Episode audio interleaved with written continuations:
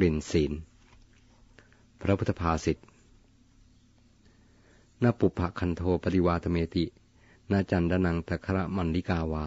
สันตะสะตัญจะคันโทปฏิวาตเมติ สับบาดิซาสัพปุริโสปวายติ จันดนังตะครังวาปิ อุปลังอัทวัสิกี เอเตสั่งคันทชาทานังศีลคันโทอนุตตโร กลิ่นดอกไม้ทวนลมไม่ได้ กลิ่นจันกฤษณา กระกลำพักก็ทวนลมไม่ได้ ส่วนกลิ่นของสัตบุรุษไปทวนลมได้ สัตบุรุษฟุ้งไปได้ทั่วทุกทิศ บรรดากลิ่นหอมทั้งหลาย เช่นกลิ่นของไม้จันทร์กฤษณา อุบล และมะลิเป็นต้น กลิ่นแห่งศีลเป็นเยี่ยม อธิบายความ ไม้หอมมีหลายชนิด บางชนิดหอมที่ดอก บางชนิดหอมที่ลำต้น เช่นจันทร์ บางชนิดหอมที่ราก ความหอมเหล่านั้นไปได้ตามลม วนลมไม่ได้ และหอมในขอบเขตเพียงเล็กน้อย คือหอมไปได้ไม่ไกลนัก เมื่อไม่มีลมพัดต้องหยิบมาดมจึงจะหอม แม้ความหอมของดอกแครฝอยในชั้นดาวดึง ของพวกเทพก็หอมไปได้ตามลมเพียงร้อยโยชน์เท่านั้น แต่กลิ่นศีลของสัตบุรุษหอมไปได้ไกลทั่วโลก และหอมอยู่ได้นานนับเป็นพันปี หรือหมื่นปี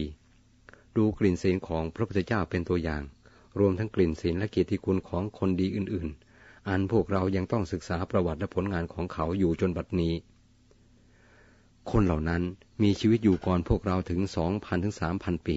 แต่กลิ่นศีลกลิ่นแห่งความดีของท่านก็ยังฟุ้งตลบอยู่ เพราะฉะนั้นพระศาสดาจึงตรัสว่า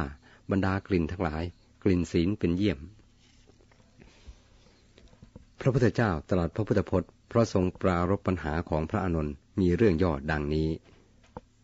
เรื่องปัญหาของพระอนุนเถระ วันหนึ่ง พระอนุนเถระอยู่ในที่หลีกเร้นคือที่สงัด ในเวลาเย็นคิดว่า พระพุทธเจ้าเคยทรงแสดงกลิ่นของไม้ไว้สามอย่างคือ กลิ่นที่เกิดจากดอก เกิดจากแก่นและเกิดจากราก กลิ่นเหล่านั้นฟุ้งไปตามลมเท่านั้นได้ ฟุ้งไปทวนลมไม่ได้ กลิ่นอะไรหนอที่ฟุ้งไปทวนลมได้ ท่านเข้าเฝ้าพระศาสดาทูลถามข้อสงสัยนั้น พระศาสดาตรัสตอบว่า กลิ่นศีล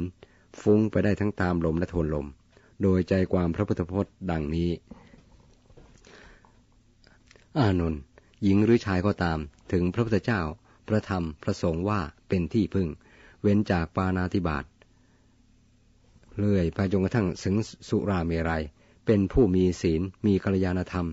ปราศจากความตรณีอันเป็นมนทิน มีอัธยาศัยน้อมไปในทางศีสละ คนจน พอขอได้ คนเช่นนั้นย่อมได้รับความสรรเสริญ จากสมณพราหมณ์ที่เป็นบัณฑิตทั้งหลาย กลิ่นแห่งความดีของเขาย่อมฟุ้งไปได้ทั้งตามลมและทวนลม ดังนี้แล้ว ตรัสพระคาถาว่านปุปภคันโทปฏิวาตเมติเป็นอาทิ มีนัยยะดังอธิบายมาแล้วแต่ต้น